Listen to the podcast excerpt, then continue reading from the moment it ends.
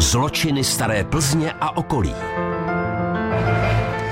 Dnes nás náš seriál zavede na náves do Šťáhlavic na Jižním Plzeňsku, konkrétně před dům číslo popisné 16. V roce 1927 eh, totiž přímo tady došlo k brutální vraždě. A tento čin se dokonce stal předlohou pro natočení jednoho dílu známého televizního seriálu Hříšní lidé města Pražského.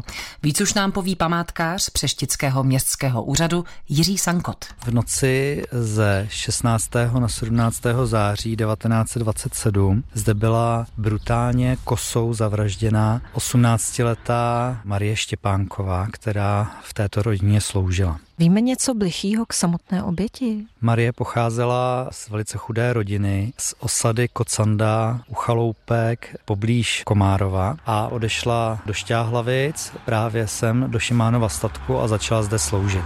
Marie měla být k mužům velice přátelská a otevřená, podle jejího okolí až moc. Mezi lidmi se říkalo, že nejen ve Šťáhlavicích, ale v každé z okolních vesnic měla nějakého milého. Vedle toho, jako takový zdroj vlastně jejich avantí satýr milostných byla také poměrně početná komunita slovenských dělníků, kteří pracovali v lesích u Šťáhlavic. Asi nejvíce naštvané tady v okolí na Marie byly manželky sedláků, které měly strach, že těmi dalšími, které Marie svede, budou jejich manželé. A dalšími teda, kdo trošku asi s Marí měli problémy, tak byli samotní hospodáři ze Šťáhlavic, kteří pokud si s někde zakoketovali, tak potom měli potřebu to nějakým způsobem skrýt. Takže její pověst ve vesnici asi nebyla nic moc. Bylo to důvodem pro její vraždu? To je právě otázka, kolem které se potom točilo celé vyšetřování, které trvalo asi dva roky, ale neustále se k němu teda četníci vraceli. V den vraždy navštívila Marie svoji matku na nedalekém hájku, kde měla údajně opět koketovat s dělníky.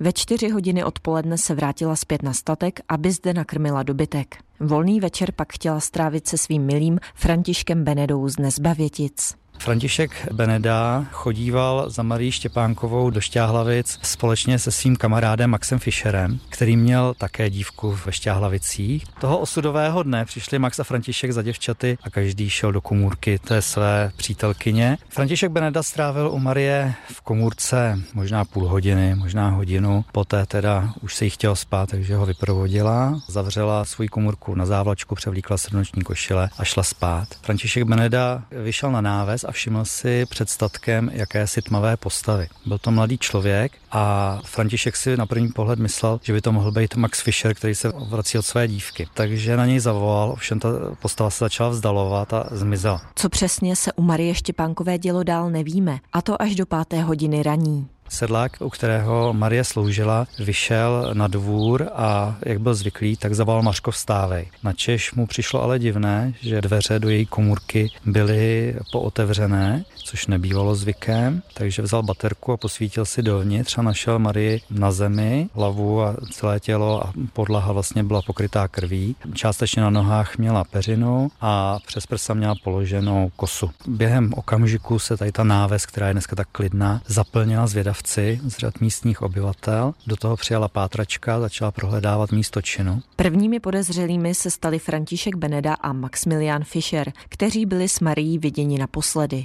Bylo to v době, kdy byla v počátcích daktyloskopie, kdy teprve se začínalo s otiskama prstů, takže byly okamžitě těmto dvěma sejmuty otisky, pak všem mužům ve vsi byly sejmuty otisky Ačkoliv výsledky vyšetřování četníky k ničemu nedovedly, teorií existovalo hned několik v čem se shodovali téměř všichni, bylo, že určitě vrahem je některý z jejich milenců, což by ukazovalo toho Františka Benedu. A potom další věc, která se povídala, tak bylo to, že Marie Štěpánková byla pravděpodobně těhotná a že vrah se pravděpodobně snažil Marie Štěpánkové zbavit, aby potom nebyl kompromitován tím, že s ní má dítě. To by zase ukazovalo na nějakého sedláka. Načež teda došlo k pitvě, která proběhla tady ve statku přímo pod nějakým stromem na zahradě. Při té pitvě se zjistilo, že těhotná nebyla popisuje Jiří Sankot. To, jak vyšetřování pokračovalo dál a také zda byl pachatel vůbec dopaden, se dozvíte následující pondělí v půl dvanácté. Kateřina Dobrovolná, Český rozhlas.